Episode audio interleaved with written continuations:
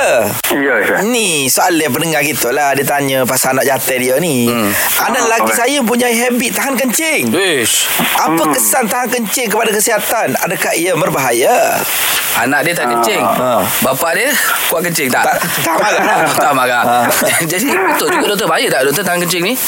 Okey, terima kasih kepada pendengar kita yang bertanya lah. Okey, memang gerak dan memang sangat common lah dalam kalangan budak-budak untuk tahap kecil ni dah. Okey, hmm. tahap kecil ni memang dia akan uh, mendatangkan beberapa masalah. Okey, salah satu masalah yang akan timbul jika tahap kecil ni, satu kita panggil masalah incontinence ataupun urine incontinence ni.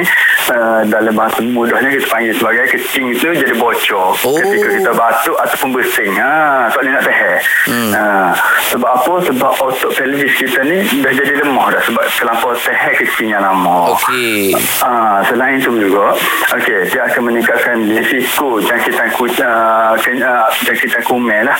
Kita kenali sebagai UTI ataupun urinary, uh, urinary tract infection, jangkitan kumen pada salur kecil. Uh, sebab apa? Sebab urin uh, urin kita ni memang banyak bakteria. Jadi bakteria ni akan bertambah, kata-kata air kecil itu bertambah dan dia meningkatkan lagi risiko jangkitan kumen. Hmm. Okey. Batu karang Selain- tu boleh jadi doktor? Okey, batu karang ni okey kalau kata memang uh, teruk sangat ataupun memang ber, uh, berterusan buat amalkan benda ni memang boleh jadi. Ada risiko juga sebenarnya.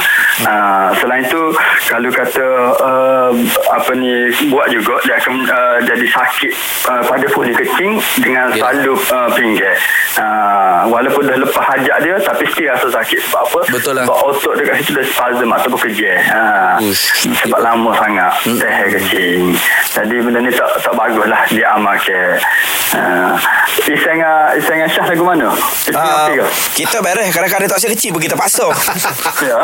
Terpaksa kecil. Sebab tak kita. Nak keluar pada studio. Studio. Ah, terima kasih doktor. Okey, sama-sama.